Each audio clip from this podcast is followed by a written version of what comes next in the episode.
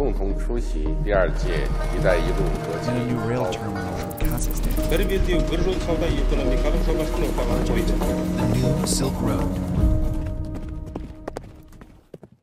Здравствуйте! Добро пожаловать в подкаст «Китай, Евразия и все остальные». Подкаст о поясе пути, больших играх и другой геополитике. Я ведущий Руслан Изимов. Война в Украине. Возможные сценарии. Прошедший в Турции очередной раунд так называемых мирных переговоров России и Украины большинством наблюдателей оценивается не как стремление сторон о чем-то договориться, а скорее как преднамеренный план – взять передышку, перегруппировать войска и продолжить войну. Иными словами, перспективы мира пока не видно, и решение никак не просматривается. Это тревожные новости как для Украины, так и для самой России, которой информационный вакуум стремительно сужается, и власти готовы применить самые разнообразные меры для удержания внутриполитической стабильности. При этом рейтинг одобрения властей удивительным образом растет, и все больше обозревателей говорят о том, что российское общество должно нести коллективную ответственность за происходящее. Какие наиболее вероятные сценарии дальнейшего развития ситуации можно обозначить? Каково мироощущение среднего россиянина? Возможно ли новая Россия и может ли она быть не имперской?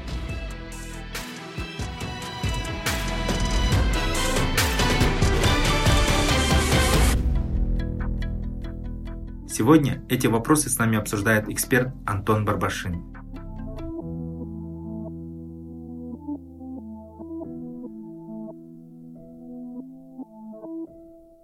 Меня зовут Барбашин Антон, я сам родом из Новосибирска. В данный момент работаю в университете Глазго, занимаюсь исследованием российского внешнеполитического дискурса.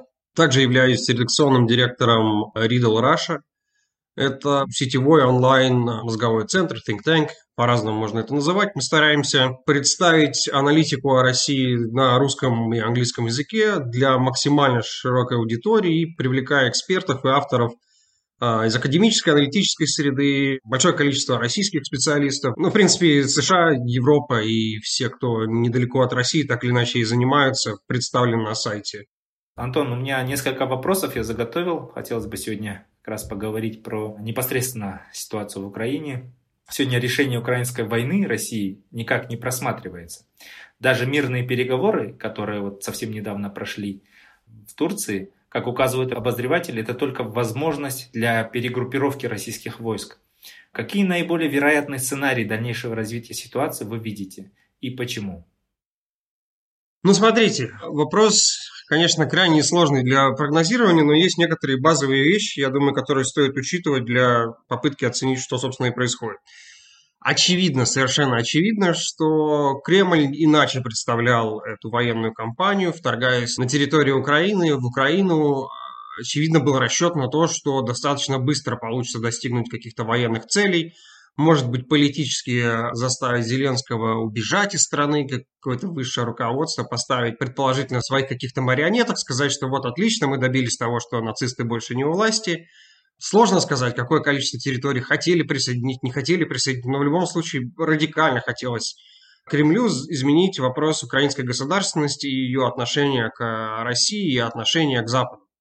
Ничего из этого не получилось. Не получилось это, очевидно, потому что были большущие просчеты насчет боеспособности украинской армии и вообще в целом отношение украинцев к своей стране, готовность защищаться, готовность стоять, несмотря ни на что. Вообще, это как бы отдельная история.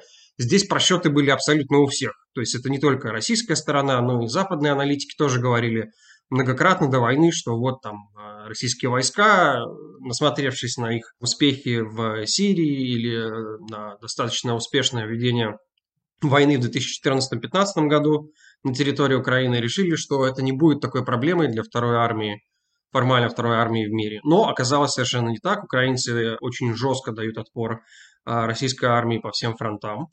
То, что мы сейчас видим, это попытка некоторой легализации того, что уже в принципе происходит. То есть российское наступление встало, особенно сильно оно встало в районе Киева. Насколько я не военный эксперт, но опираюсь на такое некоторое собирательное знание военных экспертов, которые действительно разбираются в этом вопросе. В общем, суть в том, что без ключевых городов дальнейшее продвижение и достижение политических целей невозможно. Чтобы брать Киев, нужны большие ресурсы, что приведет к еще большим жертвам.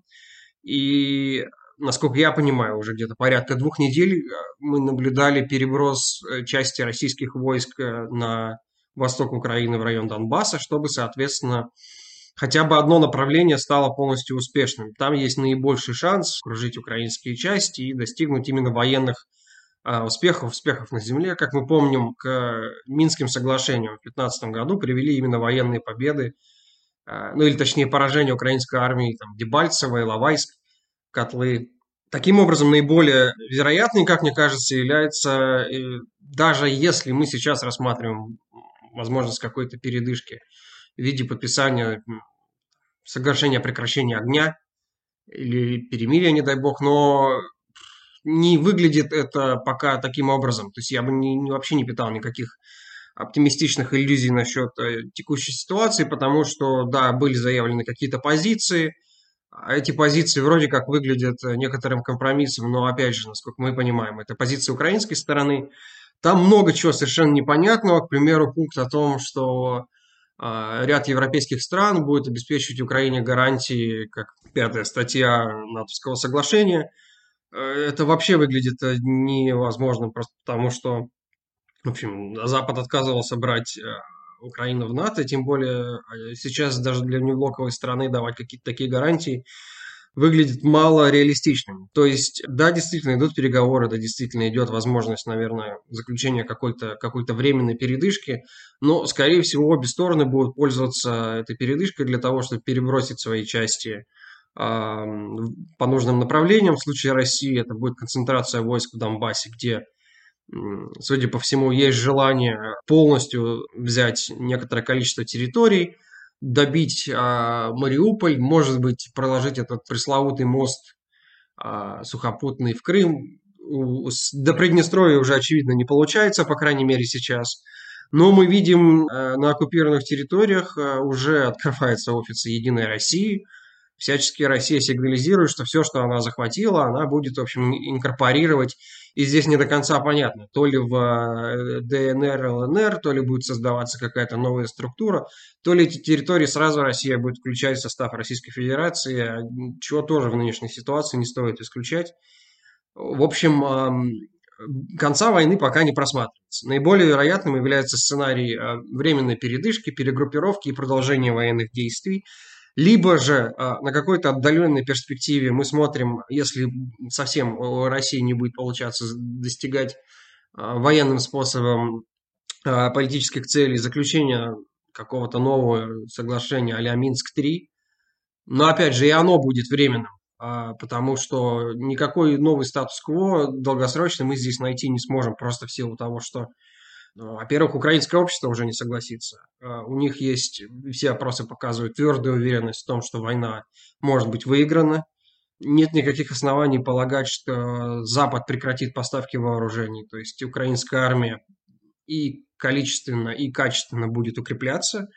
А российская сторона, точнее Кремль, а, непосредственно не может проиграть эту войну, потому что для путинского режима это будет означать э, провал, что хуже, хуже, чем предательство в каком-то смысле.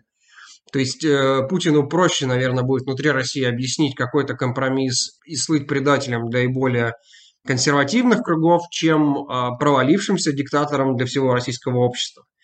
Поэтому э, очень сложно будет най- найти здесь какое-то долгосрочное решение, но я все же полагаю, что нужно быть крайне а, умеренным в своих оценках и ожидать, даже если временную передышку для того, чтобы сгруппироваться и дальше продолжать военные действия. Поэтому а, продолжение военных действий, продолжение жертв, продолжение а, введения санкций в отношении России в целом выглядит наиболее реалистичным сценарием. И еще так пунктиром оставим, что формально есть менее реалистичный сценарий какого-то радикального изменения в России, скажем, вот по каким-то причинам не стало э, верховного главнокомандующего. Не будем здесь, э, так сказать, даваться подробности, по каким именно причинам. Там Господь Бог или, или кто-то из, из его друзей, так скажем. А, потому что пока не проглядываются перспективы э, масштабного протеста со стороны российского общества. Об этом можно поговорить отдельно. Вот, но не стало Путина, и, условно говоря, следующее руководство, там, даже, даже из текущей а, политической элиты, хочет все это дело прекратить и, и как-то сдает на попятный. Тогда мы можем рассматривать другие сценарии. Но при а, руководстве Владимира Путина вот есть два базовых сценария. Это как бы просто продолжение конфликта и заключение какого-то договора, который будет очень, очень временно организовывать, а, значит, приостановку военных действий. Но в любом случае война пока, конца войны пока не видно.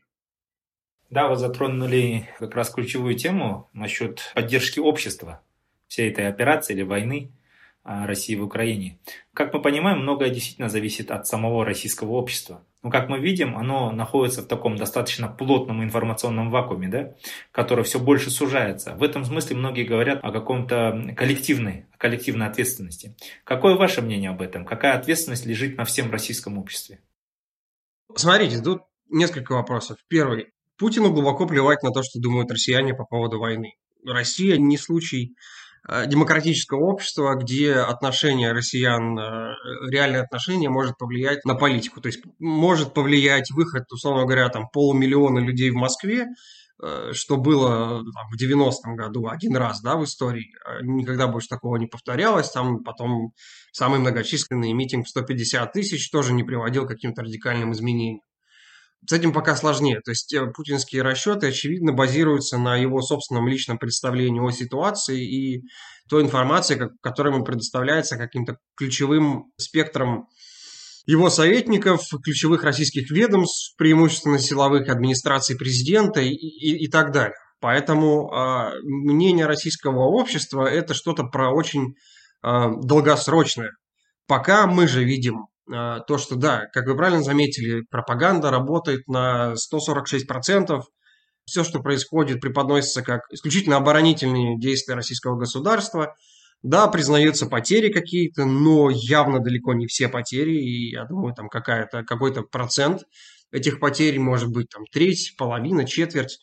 Я здесь не знаю, но очевидно, что рисуется картина защиты национальных интересов против Америки, против каких-то эфемерных нацистов, но неоднократно и там устами Мединского и устами других официальных представителей России говорилось, что это экзистенциальный вызов России, сейчас решается судьба российской цивилизации. И, в общем, максимальное количество пафосных э, слов на там, квадрат, э, квадратный метр любого предложения. Поэтому россиянам, да, действительно рисуется картина, где э, либо вы за Россию, либо вы против России. То есть это даже не про поддержку войны, нам невозможно сейчас представить, как именно россияне и какое количество понимают эту войну как.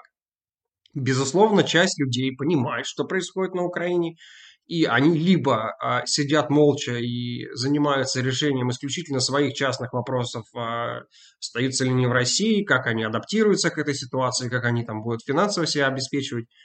А, они не группируются, как мы видим, за исключением там не очень большой прослойки людей в городах, на которых сейчас уже какое-то хорошее большое количество уголовных дел заведено, они решают эти вопросы самостоятельно. Либо же это люди, которые просто не до конца понимают, что происходит, или не хотят понимать, или сознательно отказываются верить в то, что происходит, используя разные вполне понятные защитные механизмы.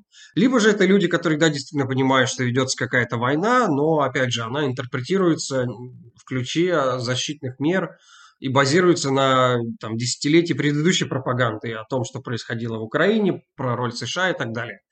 А, там, последние левадовские цифры о 83% поддержки президента Путина не свидетельствуют о том, что 83% россиян поддерживают активную захватническую войну агрессивную в Украине. Это 83% тех, кто по тем или иным причинам решили сказать, что да, они поддерживают президента а, либо искренне, либо от греха подальше. То есть мы на самом деле очень плохо понимаем, что действительно происходит в российском обществе, ну, потому что любые социологические опросы в диктатуре, где введена военная цензура, где есть сроки за дискредитацию вооруженных сил или за то, что, условно говоря, говорите, что война это не война, ну, очень сложно здесь оценить эм, реально, кто что действительно поддерживает.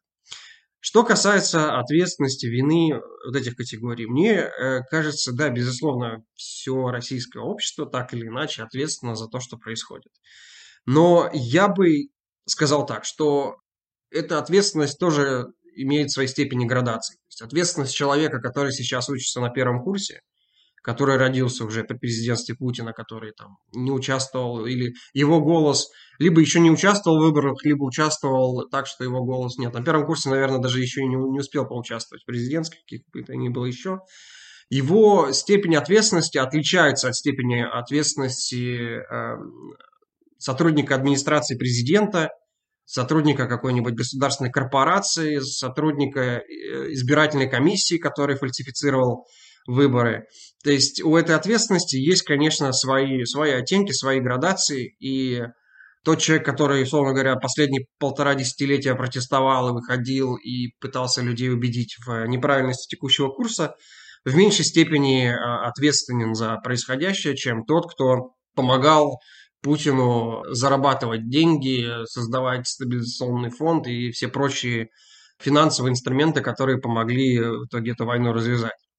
Но от, отвечать будут абсолютно все, кто-то больше, кто-то меньше, и даже и чаще всего получается, что, э, ну, в общем, тут, тут не получится распределить ответственность э, справедливо. Но если говорить о какой-то долгосрочной повестке, то э, российскому обществу или международному суду, который будет разбираться с преступлениями, связанными с российским режимом, преступлениями, связанными с э, этой войной, нужен будет конкретный список виновных. И это уже несколько другая категория. Этот список должен быть э, не из 10 тысяч фамилий, естественно, а, ну, как, как говорится, чем меньше, тем лучше. То есть люди, непосредственно несущие ответственность за развязывание этой войны. И э, чем меньше будет список, тем лучше будет потом э, российскому обществу а, отказаться от этих людей. То есть то, что нам принципиально важно а, для дальнейшего понять, это то, что Россия никуда не денется. Э, Россия – это страна с ядерным оружием, никто ее не будет захватывать, никто не будет свергать Путина насильно, никто не будет организовывать никакой оккупационный режим, не будет депутинизации. Поэтому то, что дальше будет происходить после окончания военных действий и в целом, что важно для всех, абсолютно без исключения соседей России, стран Европы, США и вообще всего мира, это то, как российское общество будет потом с этой ситуацией разбираться. Возвращение в статус-кво абсолютно невозможно при власти Путина, но то, как это будет заканчиваться, будет иметь, еще раз говорю, принципиальное значение. И чем меньше будет а, этот список виновных, чем проще будет а, россиянам понять, что а, те лишения, те проблемы, с которыми они столкнулись, это в первую очередь вина принимающих решения и отказавшихся, условно говоря, от Путина еще там 20, 30, 50 фамилий, Россия может вернуться в лоно нормальных стран, тем эффективнее будет этот процесс, быстрее, и тем проще будет а, потом уже разбираться с ответственностью общества, которая, еще раз говорю, безусловно, есть, Нужно здесь быть э, предельно честными, откровенными. Ту войну, которую развязал Путин, испортит отношения с Украиной, может быть, э, даже не для одного поколения. Ну, в общем, сложно будет с этим всем разбираться, но еще раз, вина на конкретной группе людей, ответственность в разной степени, но на абсолютно всех гражданах России. Спасибо. Войну переживает каждый человек на постсоветском пространстве. А вот что для вас лично оказалось неожиданным? в этой войне? Я, честно сказать, до последнего был уверен все же, что несмотря на 20-летнее пребывание во власти, несмотря на все вещи, которые до этого Путин делал, он не пойдет настолько открытую, настолько агрессивную и жестокую войну, что он все-таки чуть более адекватен. То есть я понимаю все политологические аргументы про то, как авторитарная власть по сути, уничтожает адекватную экспертизу. У него есть там некоторые ограничения по информации. И они все ошиблись с расчетами, потому что люди его окружающие не профессионалы, они скорее про лояльность. И то, что он кучу там своих ожиданий каких-то э, воспроизводил, и будучи режим, будучи персоналистским, э, внешнеполитические решения принимаются очень маленькой группой людей. Но тем не менее я полагал, что основываясь на предыдущем опыте, что какой-то инстинкт самовыживания все-таки существует, но оказалось, что нет, мы зашли намного дальше, и можно вот так вот э, росчерком пера начать войну, которая на, на мой век точно определит э, внешнюю политику России и, и ситуацию. С наследием Путина будем разбираться мы до самой смерти. Я имею в виду российское общество, россияне – Я не верил, что такая жестокость, которую мы видим по всей территории Украины, может повториться.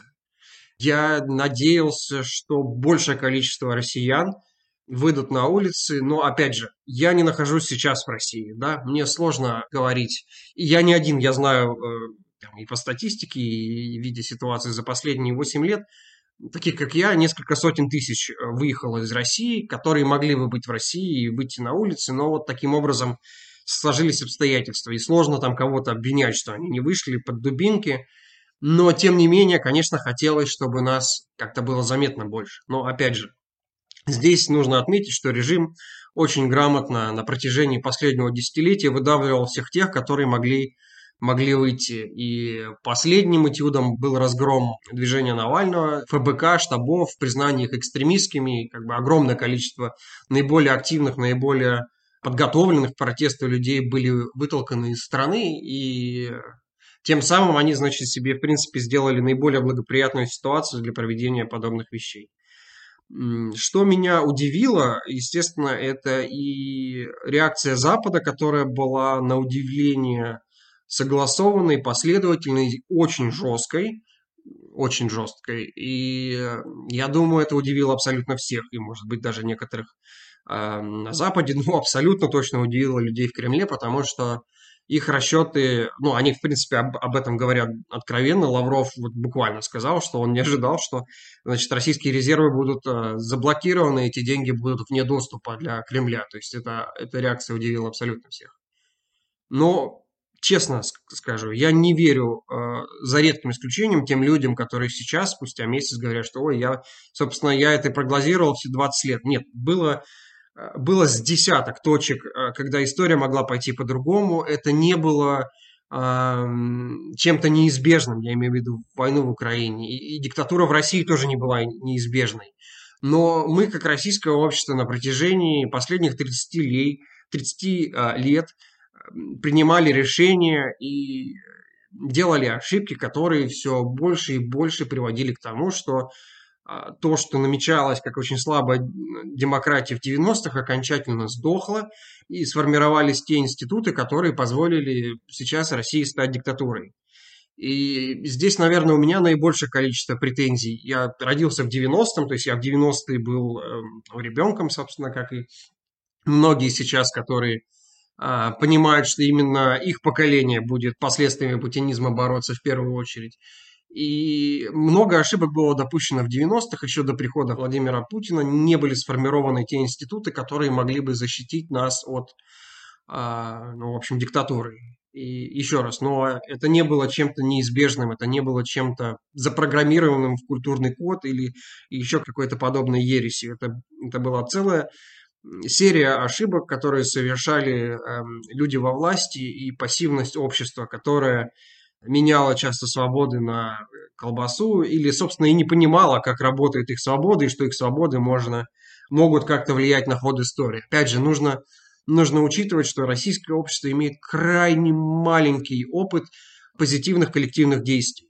За исключением того, когда Советский Союз уже рушился совершенно откровенно, и люди выходили и там, добили его почувствовали какую-то свою силу, с тех пор практически никогда массовые манифестации не приводили к положительным итогам. То есть я, я помню на своем опыте все, что происходило хорошо там с, допустим, протестов 2011 года, а, и, и все, каждый, каждый последующие массовые протесты приводили к ужесточению режима, ухудшению а, ситуации для российского гражданского общества. То есть можно найти кучу объяснений, почему люди сейчас чувствуют себя наиболее потерянные, наиболее выбитыми из колеи и не чувствуют вообще никакой возможности повлиять на ситуацию. Это, это не слон и свалилось. У всего этого есть э, объяснение.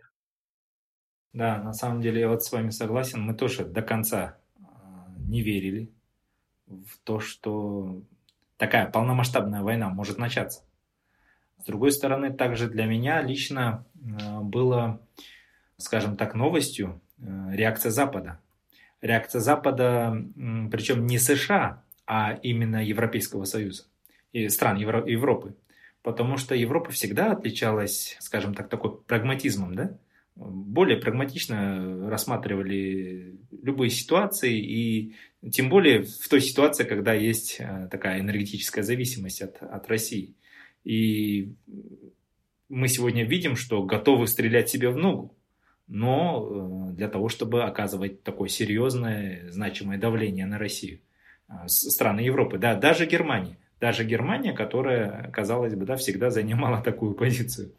Здесь э, для меня это вот, если вот к этому вопросу моему предыдущему возвращаться, это было а, большим удивлением. Но с другой стороны, мы также видим, что прагматизм все-таки остается в том плане, что войну ввязываться в какую-то реальную не хотят.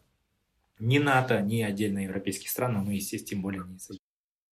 Смотрите, два момента. Германия, да, действительно, это, это наибольший просчет э, Кремля, потому что еще до того, как началась война, мы совершенно откровенно видели, что Байден в своей политике строил отношения с Европой, основываясь на хороших отношениях с Германией. Для Германии был важен Северный поток, Байден согласился на Северный поток. В Кремле это посчитали подтверждением того, что, во-первых, Байден не будет чрезмерно жестко реагировать на то, что Россия делает в Европе, и Байден не пойдет против Германии, а Германия, естественно, будет делать то, что делала последние 30 лет. Соответственно, не радикализировать ситуацию и искать какой-то какой-то компромисс в отношении России. Сменился канцлер, и, и я думаю, даже не в канцлере дело, это просто уже, ну, какое количество раз Германия на те, одни и те же грабли наступала. Сломалась, все, сломалась предыдущая парадигма, и тот факт, что Германия встала, так скажем, на принципиально новую позицию, отказалась от Северного потока, запустила ту консолидацию, которую мы увидели. Что касается ввязывания в войну со стороны НАТО, ну, здесь просто вполне понятный механизм, потому что с учетом того, что Россия запустила в Украине, с учетом прямого ядерного шантажа, какова вероятность, что даже какое-то небольшое участие войск НАТО а, в той или иной форме там, закрытие неба или еще что-то не привело бы к войне. Ни один человек не может сказать э, с уверенностью, что да, окей, европейцы, закрывайте небо, Путин не решит, что это участие в войне, значит, там следом американский десант высадится в Владивостоке, я не знаю. Но, в общем, я понимаю, как украинцам нужна эта поддержка, но я одновременно понимаю страны НАТО, которые не хотят э, реально запускать Третью мировую. И я не, не верю, что кто-то может сказать с уверенностью, что Путин не нажмет кнопку, потому что, а почему, собственно, нет. Он прямым, блин, текстом говорил, что э, если этот мир без России, нафига нам этот мир нужен? Достаточно абсурдно. Но, тем не менее, это та реальность, в которой мы уже живем, да? Давайте немного поговорим об информационной политике, наверное. Вот Ридл, а, информационный ресурс, где вы работаете, переводится как загадка, да, и скорее напоминает нам знаменитое выражение Черчилля о том, что Россия – это загадка, завернутая в тайну и помещенная внутри головоломки. Но Черчилль также говорил, что, возможно, есть ключ, и этот ключ – русский национальный интерес. В чем, по-вашему, заключается этот русский национальный интерес, и как его рассматривает Путин? А сначала два слова о названии Ридл, коль скоро этот проект, который мы делаем. Как раз наша глубокая уверенность, что никаких больших э, суперсложных загадок в России нет. На все эти загадки и головоломки есть какие-то ответы, э, но они не всегда лежат на поверхности, поэтому нужно в общем, искать, разбираться. И, в принципе, все эти э, сложные клубки так или иначе можно, можно раскрыть. Что касается национального интереса.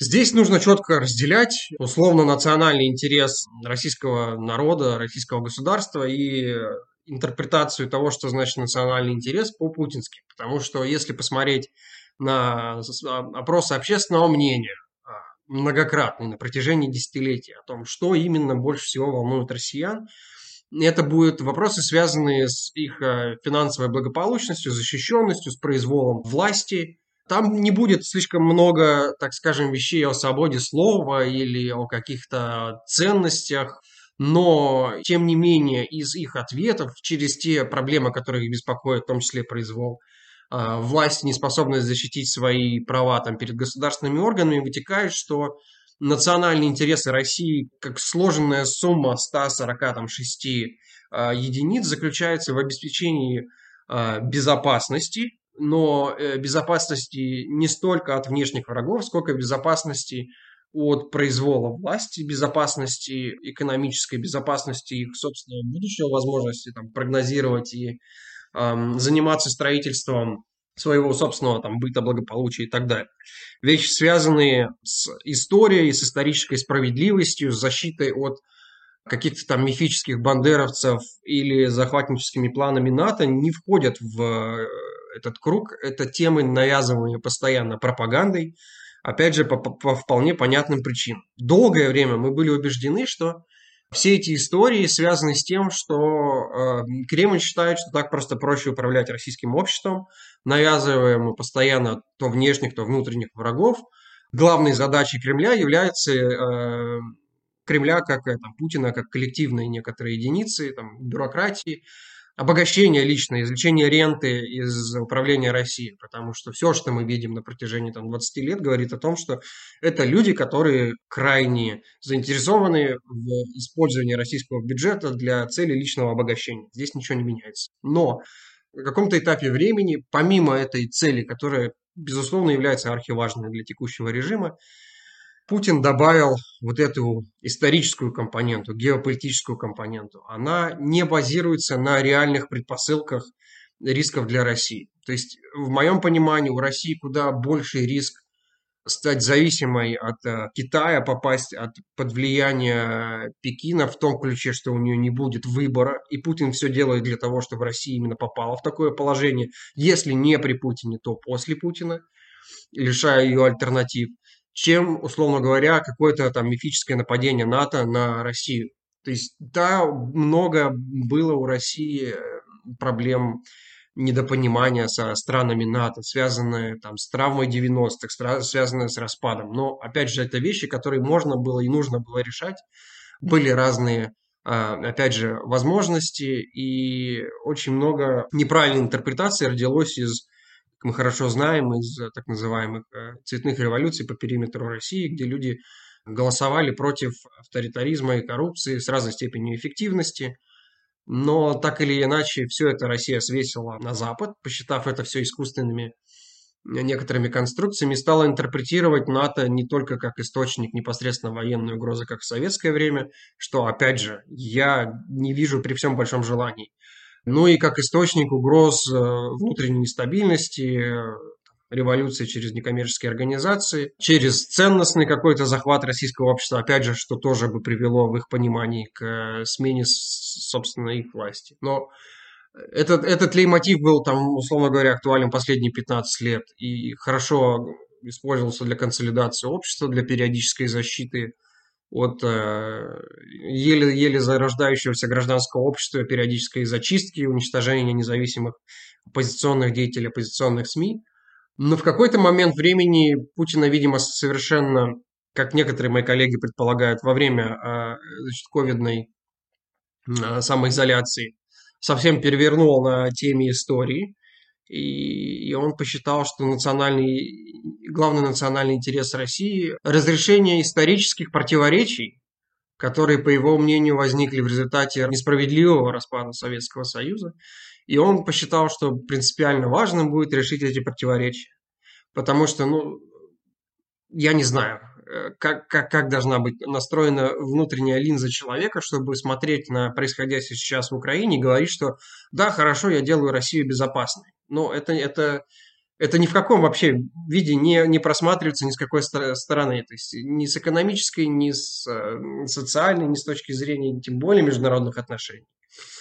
То есть я не знаю, как можно иначе интерпретировать э, национальные интересы Путина, кроме как э, некоторую серию очень опасных и вредоносных заблуждений о том, чем является Россия, чем является Украина, и мы прекрасно знаем о том, что Путин не признает Украину как а, суверенное государство, не признает украинский народ как отличный от а, русского или российского народа. И в отсутствии каких-либо сдержек противовеса свои э, заблуждения, домыслы и неправильная информированность Путин превращает в некоторые, как он заявляет, истинные исконные интересы, национальные интересы России, тем самым определяет ее политику. Да, для внешнего наблюдателя это и есть национальные интересы России, потому что никаких других она не может транслировать. Не может она других транслировать, потому что у нас только единственный в России транслятор ее интересов, а это, соответственно, Владимир Путин. Но, еще раз, это такая ошибка дизайна. Это, это следствие того, как Россия сейчас устроена, то, что это, по сути, персоналистская диктатура, и только мнение одного человека или крайне маленькой группы людей определяет то, какими являются ее интересы. В реальности мы не знаем, как бы именно они сформировались, но я вас уверяю, там бы не было проблемы большой ни со стороны, ни с НАТО, ни с ближайшими государствами. Э, большая часть этой повестки, она бы заключалась и сводилась к решению внутренних проблем, коих накопилось очень много, а после ухода Путина будет еще больше. Давайте немного поговорим о внутренней пропаганде. Вот мы сейчас говорим о ней, да, снова и снова возвращаемся, что она достаточно хорошо работала все эти годы. Возможно, э, Россия сама, да, оказалась жертвой собственной пропаганды. Вот что, по-вашему, могли сделать и не сделали российские СМИ, может быть, да, интеллигенция и другие производители информации, чтобы предотвратить вот это все? И в то же время, второй вопрос дополнительно. Действительно ли мироощущение среднего россиянина может разрушиться если он увидит другую сторону медали. То есть есть такое мнение, да, что правда может быть разрушительной. Что касается того, что не смогли сделать, ну, мне сложно сказать, что не смогли сделать российские СМИ в условиях, когда их там систематически выкашивали, вытесняли, а, запрещали. Как мне кажется, они достаточно успешно в большинстве своем адаптировались, искали свои ниши, делали свой контент еще более профессиональным, и те, кто хотели этот контент э, смотреть, потреблять, они его потребляли и до сих пор продолжают там, через VPN и все прочие вещи.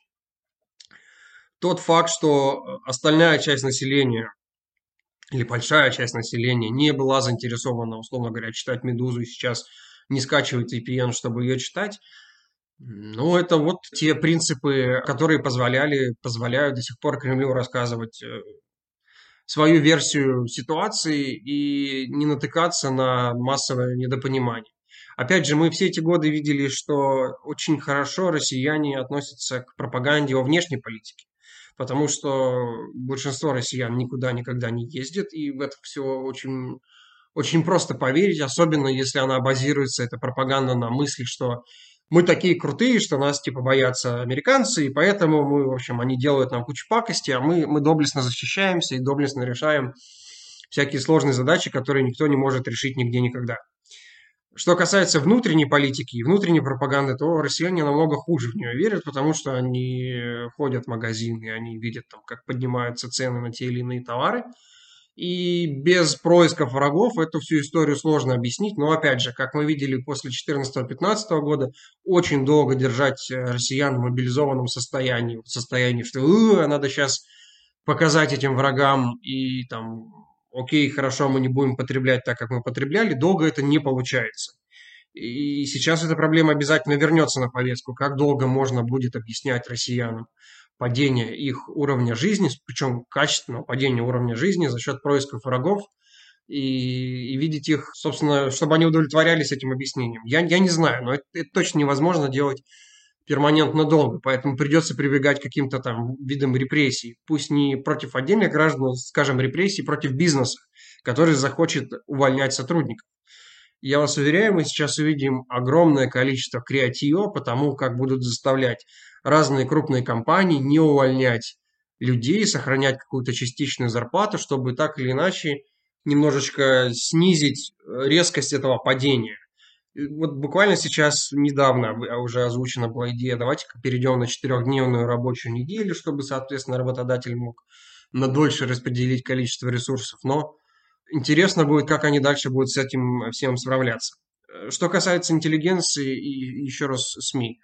Им сейчас нужно просто выжить, так или иначе, где бы они ни были, сохранить э, свои навыки, сохранить инфраструктуру, потому что спрос на другую информацию обязательно появится, и эта информация должна быть вот, вот здесь вот готова уже, и по возможности не очень э, сложна в заполучении. А вторая часть была вопроса, не повторите еще раз. В принципе, уже ответили насчет правды. Если и правду узнают россияне, да, большинство, именно огромная масса, то что будет? То есть не будет ли она разрушительной для нее? В принципе, вы уже сказали, что если э, народ будет узнавать, то есть долго держать в таком состоянии не получится. Рано да, или поздно. Да, но я, я говорю, не то чтобы люди не, совершенно не понимают, что происходит. То есть они понимают, что да, есть некоторый там конфликт, война, Понятно, отдельные ужасы войны, наверное, не представляются среднему россиянину так же отчетливо, как представляются людям, которые следят непосредственно за военными действиями. Но это не будет э, таким же обрушением, как было, к примеру, крушение советского идеала да, для некоторых э, особо верящих в коммунистическую идеологию. И достаточно много есть защитных механизмов, чтобы стараться как можно долго защищать себя от э, не очень приятной мысли, что твое руководство, там, твой президент, там, твоя дума и, в общем, те люди, которые представляют твою страну, ведут агрессивную политику, убивают жителей Украины и врут тебе поэтому каждый день. То есть и, я не думаю, что это будет какой-то одномоментный взрыв, что вот в один момент все поняли, что им врали совершенно обо всем. То есть, чтобы этот взрыв случился, нужно, чтобы, условно говоря, завтра не стало Путина, и как 20-й съезд в свое время коммунистической партии, вышел следующий человек, сказал, а вы знаете, надо различать культ личности. Если этого не произойдет, то это будет происходить поступательно, с разной степенью э, интенсивности и, скорее всего, будет вызывать э, раздражение и еще большее отчаяние. Поэтому я не думаю, что обязательно результатом этого станет какое-то там активное стремление к демократии, к организации свободных выборов. Скорее всего, будет это просто ненависть, э, еще больше желание атомизироваться от этого государства и отчаяние. То есть, к сожалению, я, я не вижу какого-то положительного там сценария на долгосрочной перспективе. Любой следующей власти придется очень много работать с обществом, чтобы, во-первых, общество могло вообще во что-то новое поверить, потому что ну, после того уровня пропаганды, с которым сейчас сталкивается Россия, сложно будет убедить, что вообще можно хоть во что-то верить и, и как-то нужно будет с этими последствиями разбираться. Но все будет зависеть от сроков, и чем дольше, соответственно, продолжается путинский режим с, э, с качественным ухудшением экономической ситуации, тем сложнее будет верить в то, что это все ради чего-то стоящего. Вот. Но, опять же, тут, э, тут дело нескольких лет, мы это помним по, по советской власти, поэтому но с другой стороны, я не верю, что возможно настолько долго э, продолжать, то есть там, условно говоря, там, за горизонт 24 года бесконечно долго продолжать именно э, путинскую версию вот этого путинизма. Будет ли путинизм в новой версии под, под каким-то новым козырьком, тоже сложно сказать. Не стал бы загадывать, э, но в любом случае э, любая следующая версия, скорее всего, неизбежно будет чуть менее кровожадной, просто потому, что невозможно под такими санкциями бесконечно долго жить и не сделать из России Северную Корею. Давайте, Антон, немного поговорим про внешнюю политику тоже. В войну Россия, похоже, вступила, что немного заручившись такой а, негласной поддержкой Китая. А как вы оцениваете возможность создания альянса в пользу России? Кто поддерживает Россию и как это важно? Смотрите, я бы не сказал, что Россия вступила в войну, заручившись поддержкой Китая. Я этого, честно говоря, не вижу. То есть, с одной стороны, Китай, да, поддерживает позицию России по многим вопросам и заявляет о том, что в обострении ситуации в Украине виноват Запад. Но одновременно, что более, так скажем, важно и показательно, Китай не оказывает финансовой поддержки, технологической поддержки, которая России сейчас нужна больше всего. Мы видим большое количество китайских э, экономических единиц, которые либо приостанавливают, либо вообще замораживают какие-то инициативы, связанные с Россией. И пока совершенно не очевидно, в каком виде будет Китай дальше продолжать свои экономические взаимоотношения с Россией. Поэтому заявляться может одно, но Китай не дураки и не хотят попадать под западные санкции, почем зря. А, невозможно провести параллель между Украиной и там, Тайванем. Тут несколько разные истории. Я бы сказал, наверное, опыт э, Украины для Китая должен несколько как холодный душ быть, потому, потому что, может быть, и в Пекине не ожидали такого единения Запада по вопросу э, Украины. Поэтому эти отношения в любом случае будут продолжаться, но, наверное, не в восторге Пекин должен быть от настолько может быть, даже если, я скажу так, если бы Кремль по своему собственному плану там, за, за пару недель все эти вопросы порешал, и поменял Украину, может быть, Пекин бы похлопал руки, сказал Путин, молодец, так держать. Но с учетом того, что Россия там завязла надолго, э, несет большие потери, влезла в такие масштабные санкции, наверное, большого восторга, по крайней мере, пока это не вызывает. С другой стороны, на дальнейшую перспективу это открывает для Китая возможности еще сильнее Россию, э, условно сказать, прогибать по разным э, вопросам, и э, все больше Россия будет зависеть от, от Китая, китайских технологий, китайских инвестиций. Но пока у нас слишком мало данных говорить о том, что это вот складывается так или, или каким-то иным образом. Что касается другой поддержки. Ну, смотрите, Беларусь, территории которой российские войска с севера заходили в Украину, фактически является стороной военных действий. Там до конца пока непонятно, были ли с территории Беларуси деланы какие-то выстрелы, вроде бы даже какие-то эм, что-то с территории Беларуси происходило.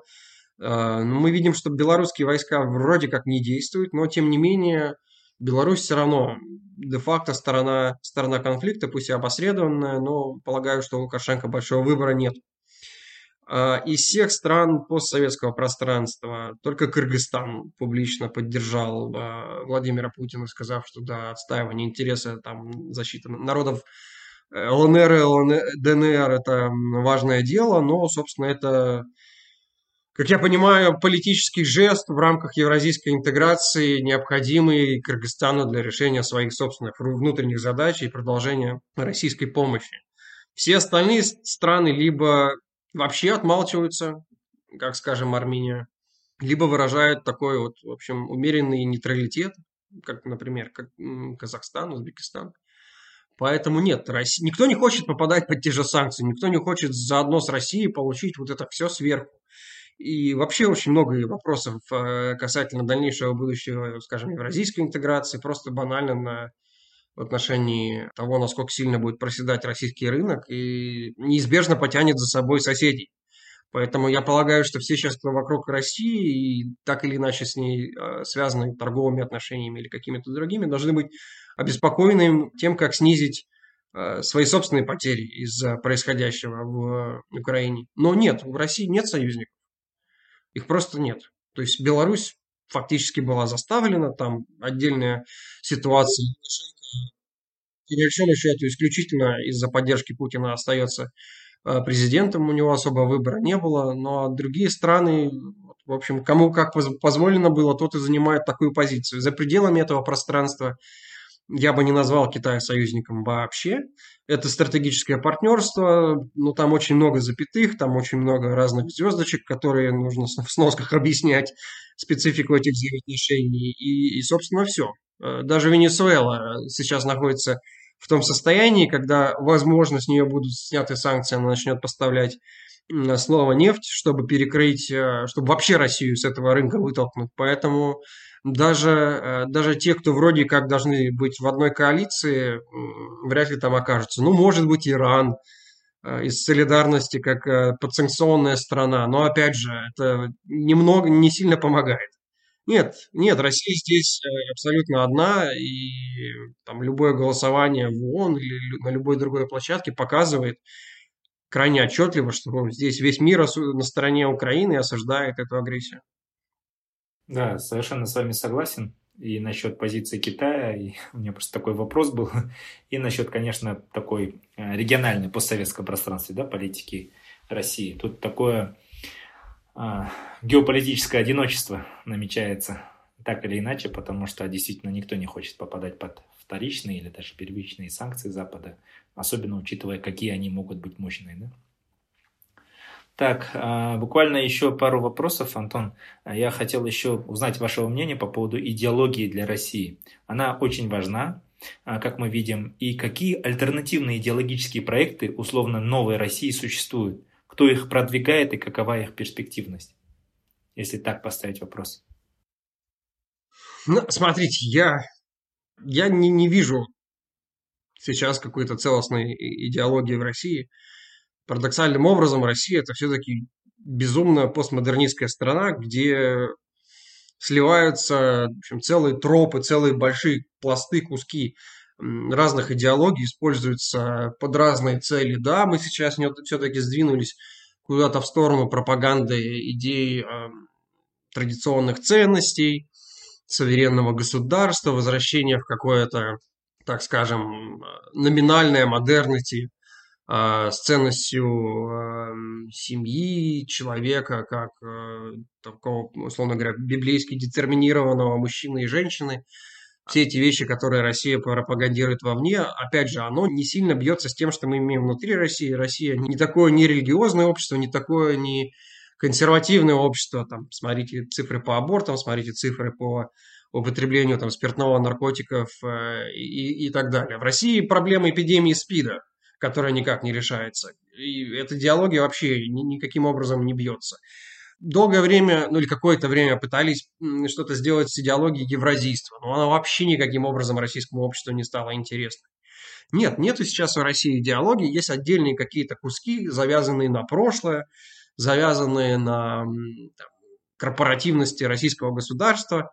Много есть того, что, если посмотреть там формулировки э, Умберто Эко, бьется с, э, ну, или, или, или очень похоже на на такой фашизм или протофашизм, а, к сожалению. Опять же, не то чтобы это делалось сознательно, но просто это то, как развивается авторитаризм России, какие вещи логичнее всего а, было имплементировать. Ну вот получается так, что да, уважение, значит, а, к милитаризм, уважение к прошлому, крайне традиционные роли социальные, в общем, все подобные, подобные истории, захватническая внешняя политика – они скорее в ту сторону дуют. Но я не знаю, насколько это... В смысле, я знаю, что это не очень органично, это не очень вписывается в то, каким российское общество является, потому что эта поддержка, а, она искусственная, она созданная, она отчасти отвечает на какие-то более переживания российского народа, но вы не найдете большого количества фанатически заряженных граждан, которые готовы выходить на улицу под дубинки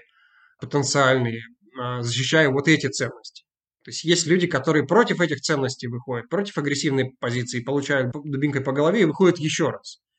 Но, опять же, я бы вообще не стал советовать внедрять какую бы то ни было идеологию. Мне кажется, российская повестка, она, она не такая сложная. Здесь не нужно придумывать какой-то большой велосипед, какую-то большую нагрузку. Там список-то на самом деле не такой страшный. Это остановить политические репрессии, просто как, как вообще целое понятие. Разобраться с эм, насилием в тюрьмах, пытками и вообще применением насилия в стране.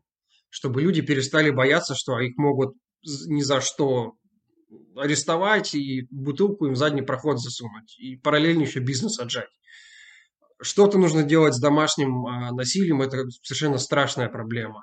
Все, что связано с ВИЧ, эпидемией, распространением и соответственно, наркомании, необходимостью каких-то больших государственных программ по поддержке целых кластеров населения, сбережения фактически населения. Религия здесь вообще никак не помогает. Во внешней политике это э, максимальная сдержанность э, решения тех проблем, которые накопились за путинский период, и, соответственно, максимальный режим благоприятствия для тех стран, которые могут поставлять России инвестиции и технологии. России не нужна какая-то слишком активная а, политика в далек, на далеких рубежах, и нужно исключительно умеренно развивать отношения со всеми партнерами, не ссориться с Китаем и одновременно восстановить отношения с, эм, с европейскими партнерами, Соединенными Штатами. Иметь хорошие добрососедские отношения со своими соседями, так чтобы никто не боялся, что Россия нападет на них. Поэтому вот даже, даже этой повестки хватит на 3-4 следующих десятилетия. Но я глубоко уверен, что все, все, все основные ключевые точки связаны с, с исключительно внутренним устройством России. Э, такая огромная территория, и там ну, на два поколения как минимум хватит развития. И с этой повестки э, большинство россиян вполне бы согласилось. А вот продолжая вашу мысль, э, должна ли Россия оставаться имперской? Или она может рассматриваться в каком-то ином Э, качестве?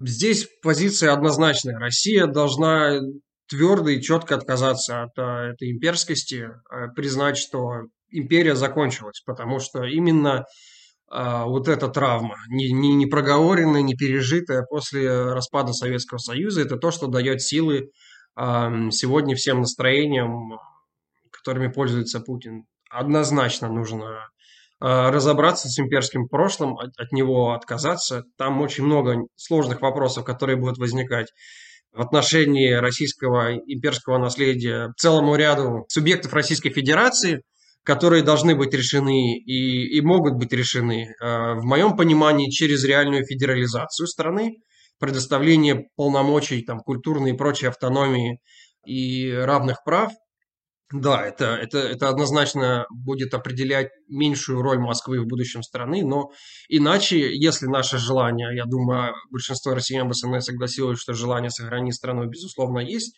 реальным единственным ответом является подлинная федерализация. То есть это обратно от того, что делает сейчас Москва, когда все стягивают полномочия на себя. Но отказаться от империи – это просто императив. Это первое, что нужно будет сделать. Этого стеснялись или не хотели это делать ни Ельцин, ни, ни, естественно, Путин. И это привело к тому, что сегодня российские войска убивают украинцев.